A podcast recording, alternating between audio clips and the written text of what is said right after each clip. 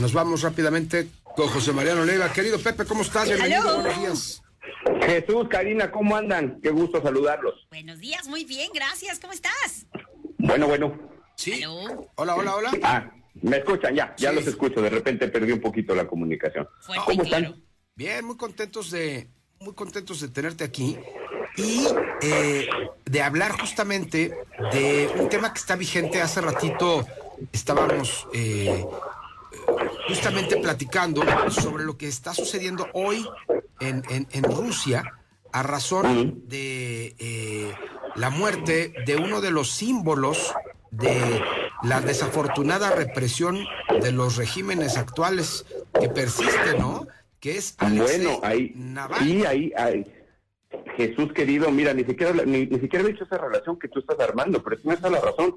No nos olvidemos que Putin, el, actual presidente de Rusia, estuvo involucrado con las policías secretas del comunismo este, en, en, en, su momento. Entonces, eh, eh, son este tipo de muertes que sí eh, abren como muchas incógnitas, este, sí a teorías de la, de la conspiración y a otras teorías que no si son tan conspirativas o más bien cercanas a la realidad. No sé si, si, de momento podremos saber, saber eso. Pues vamos a escuchar justamente eh, esta introducción, este enganche que nos da siempre de manera fantástica al libro Las redes del terror de José M. Faraldo. Pepe, te escuchamos como siempre con gran atención. Muchas gracias. Miren, este, este libro, como bien decía, Las redes del terror, este, lleva como subtítulo Las policías secretas comunistas y sus legados. Una, una de las cosas que, que, me gusta de algunos libros de los historiadores es que se ponen un poquito a caballo entre sí el morbo, sí un poco este, esta, esta especie de gancho, de, anzuelo este, que nos va a jalar. Si uno lee las redes del terror, pues lo va a jalar y que por el otro lado, el historiador, en este caso un historiador español, eh, eh, pueda armar eh, con toda prontitud y con toda seriedad una historia justamente de lo que promete que va a hablar.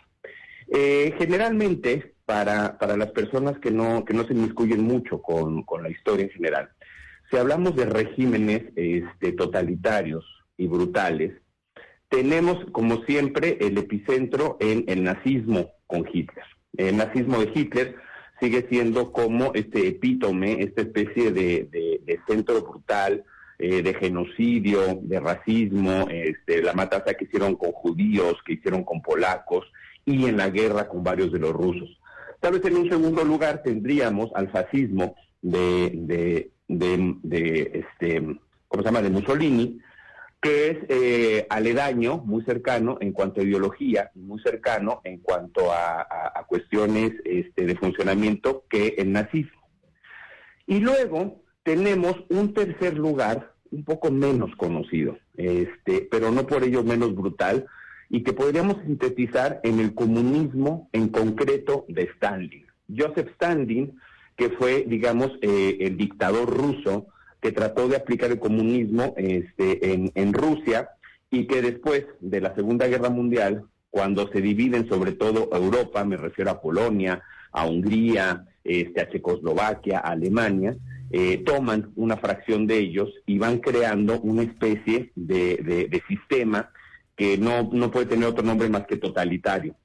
Eh, eh, yo les cuento un poco, este, yo, yo crecí en, en una familia de, de, tendencia izquierda, de rotunda izquierda, este, y, quiero seguir pensando que lo seguimos siendo.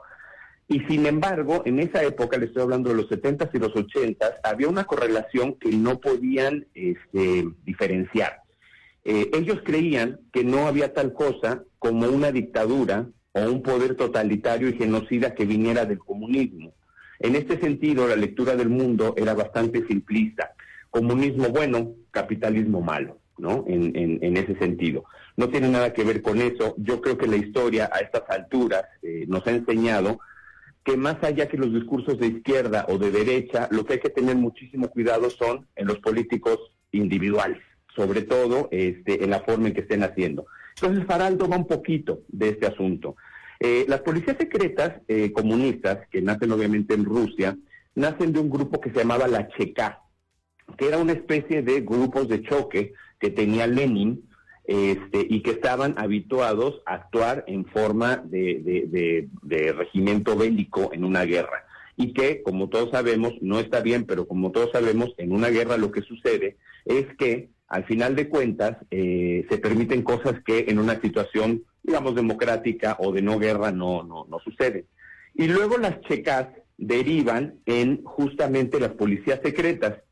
Y las policías secretas derivan finalmente en la famosa KGB había siempre, durante la Guerra Fría, dos nombres, dos instituciones que creaban el mismo pavor, que era la KGB en Rusia y la CIA en Estados Unidos, que es la inteligencia, y, eran dos instituciones en donde bien a bien no sabíamos, nadie sabía hasta dónde tenían sus límites y hasta, hasta qué punto era permitido una cosa o la otra.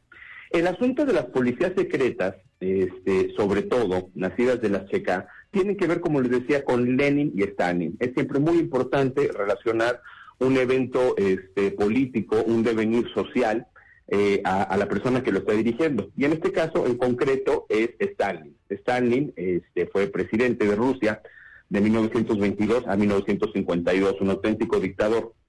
El problema que, que tenemos y que nos presenta Faralo es que él empieza a hablar de un proyecto, el proyecto de la Revolución Rusa, que finalmente va fallando. Este, es, una cosa que, como verán, tiene vigencia en varias partes del mundo. Eh, lo, que sucede un poco es que el discurso que Stalin y el propio Lenin tenían era este, este asunto de hablar en nombre del pueblo. El pueblo era una especie de entelequia este, que se utilizaba. Lo, que tenemos que tener claro, y que es una discusión que se habla mucho en México, es que esta idea del pueblo es muy interesante, porque el pueblo no significa que sean todos. Eh, el pueblo no es que la gente, este, no es cierto que un sector completo piense de la misma manera. Este, no hay tal cosa como una generalidad y un pensamiento unequívoco y único.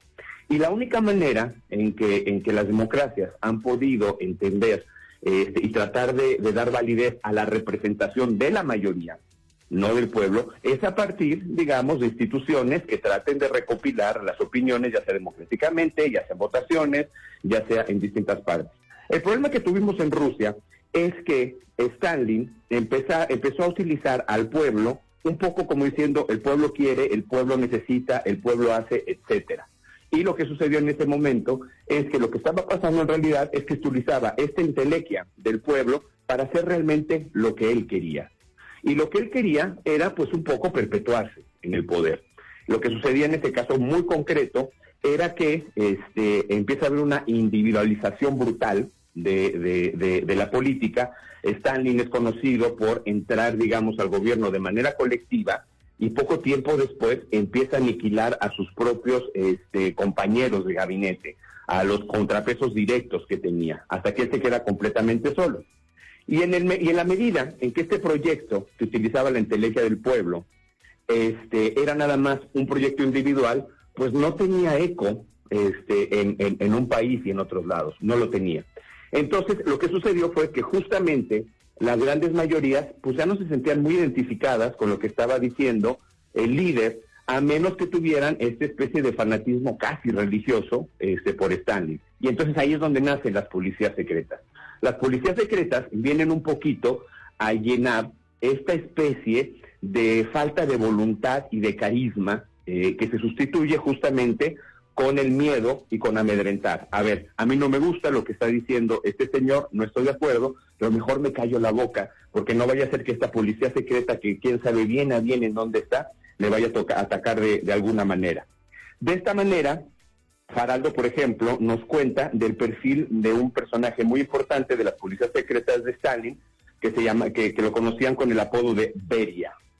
Beria nos cita y dice, mataba amigos, violó varias veces a menores de edad, pero nunca, dice, cometió el error de engañar a su maestro. Su maestro era Stalin. Es decir, ya estamos hablando de una degradación moral tan grave que al final de cuentas los crímenes, violar a menores de edad, matar amigos, asesinar, no importa porque se justifican de manera ideológica y al final de cuentas lo único que importa es quedar bien justo con el líder.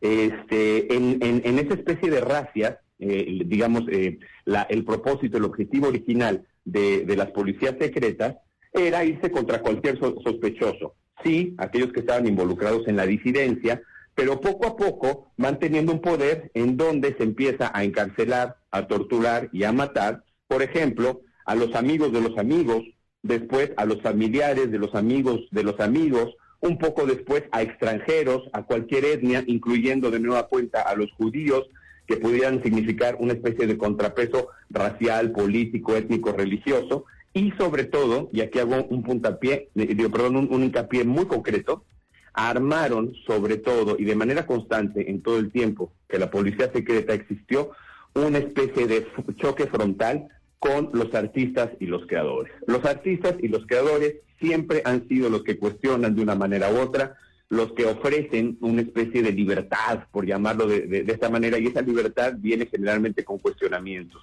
Los creadores este, son personajes incómodos prácticamente dentro de cualquier gobierno, porque al final de cuentas lo que hacen es a veces ridiculizar, a veces ironizar o a veces criticar fortalmente lo que están haciendo. Eh, sí, se conoce muchísimo eh, eh, estos métodos de tortura y de asesinato. Sin embargo, con el libro de Faraldo, a mí me impresionó muchísimo un término que no conocía, que se llama sersetsun en, en, en ruso, y que se traduciría al español como una especie de descomposición o desestructuración de la persona. ¿Qué sucedía? Los espías de la policía secreta estaban vigilando a todos. Este, los escuchaban, metían, metían este, lo que llaman bichos, micrófonos en las casas, mandaban reportes. Ojo, los miembros, los miembros de la policía secreta podía ser cualquier persona. Eh, hay casos en donde, en donde se registra que eran amigos, conocidos, pero en los casos más dolorosos se trataban de los papás, de los hermanos, de los propios hijos que delataban. Eh, y este eh, Seretsu, lo que, lo que sucedía es que se trataba sobre destruir la reputación, destruir la resistencia psíquica y moral de la persona que estuvieran viendo. Eh, en ese sentido, había desde casos eh, que nos van a sonar muy conocidos, contrataba, por ejemplo, a una serie de prostitutas, el objetivo en cuestión se acostaba con ella, sacaban fotografías y la chantajeaban. Pero había métodos mucho más sutiles eh, y que a mí me parecen terribles, ahora les cuento por qué. Se dedicaban, por ejemplo, cuando veían ese enemigo, a evitar que obtuvieran un trabajo, que obtuvieran el trabajo de sus sueños. Este, eh, trataban también de evitar matrimonios. De repente, este objetivo estaba muy enamorado de un hombre y una mujer, y la policía secreta confabulaba y armaba todo alrededor para que ese matrimonio jamás ocurriera. Y en uno de los de los registros que nos que nos presenta, que nos presenta este Faraldo, sucede una cosa brutal. Eh, una mujer que, era, que era extranjera, ya estaba nacionalizada en Alemania, lo que hacían es que cada vez que esta mujer salía a trabajar y salía de su casa, entraba la policía secreta y le cambiaba los objetos del lugar, sus objetos personales. Le cambiaba el cepillo, le cambiaba los adornos y todo eso, hasta que este movimiento, tras, tras varios días, tras varias semanas, tras varios meses, terminó por volver pues, prácticamente loca a una mujer. Imagínense ustedes que de repente salen de su casa y cuando regresan, eh, pues las cosas están completamente cambiadas y no y no y no opinan y, no y no se dan cuenta realmente qué pasó. Al final de cuentas, este lo que sucedió cuando cuando viene la perestroika y cae y cae el, el sistema ruso, el sistema comunista, socialista, como le quieran llamar, es que se tratan de rescatar justamente todos estos eh, documentos que la policía secreta tenía y se armaron en varios países, no solo en Rusia, sino en los países ocupados por Rusia, eh, lo que se conoce como los archivos de la memoria. los archivos de la memoria son simplemente estos papeles de la policía secreta que sobrevivieron a la autodestrucción y al saqueo, porque ustedes entenderán que cuando la policía secreta se dio cuenta que las cosas iban a cambiar, trataron de rescatar lo más posible este, todos los documentos ahí para que no los involucraran. Este, según Faraldo, dice que si juntamos los documentos, son como tres o cuatro centros europeos que, recopilaron estos documentos, son auténticos kilómetros de datos sobre personas que vivían en Polonia, en Hungría, en Alemania, en la propia Rusia. Y que muchas veces él, ha revisado todos estos documentos. Es impresionante la cantidad de información, incluso superflua este, que, que, tenían ahí. Esta especie de, gran hermano que vigila brutalmente, este, registrando hasta los actos más cotidianos, son, son completamente impresionantes. Y lo que cuenta Faraldo es que eh, en estos archivos de la memoria van sobre todo dos tipos de visitantes. Los historiadores que quieren este, revisar un poco qué es lo que sucedió y luego él lo de una manera muy dolorosa. Todos los sobrevivientes del sistema comunista que se están sentando a leer sus propios expedientes. Dice que presenciar eso es brutal, que de repente, este, dos, tres décadas después, te sientes a ver tu propia historia investigada cuando no sabías que estaban que había sido investigado y cuando no sabías que la policía secreta había tenido injerencia en tu propia vida. Y finalmente imaginen esto Jesús Karina y finalmente te das cuenta por qué no obtuviste ese trabajo. Entonces tal vez tú en ese momento pensaste que fuiste incapaz que no diste bien la entrevista que no eres lo suficientemente bueno y al final de cuentas resulta que lo único que sucedía es que atrás estaba la mano negra de la policía secreta o bien un caso que también narra ¿Qué pasó con este hombre que yo estaba completamente enamorada, que lo quería muchísimo, que estábamos bien, que ya nos íbamos a casar y de repente me abandonó y me dejó sin dar noticia? Las mellas psicológicas que eso significan son este, probablemente inmesurables, no, no, no, no, no se puede eh, decir. Entonces, de repente llega un punto en el cual, eh, ah, y un caso más que también él cuenta, eh, y que habla con uno de los visitantes, que se da cuenta que la persona que más información le daba a, la policía secreta era su propio hijo desde los 14 años. Entonces, eh, estamos hablando de un sistema que sí vio su pico más terrible durante el estalinismo, pero que sentó muchísimas bases este, para crear después una idea muy concreta. Eh, eh, en la medida en que un líder se vuelve, vamos a llamarlo de manera benevolente, egoísta, y ya nada más le interesan sus propios criterios, y no funciona esta parte eh, completamente social. Eh, ya no hay una comunicación real, ya no quiere contrapesos, está, está demasiado ocupado escuchándose a sí mismo.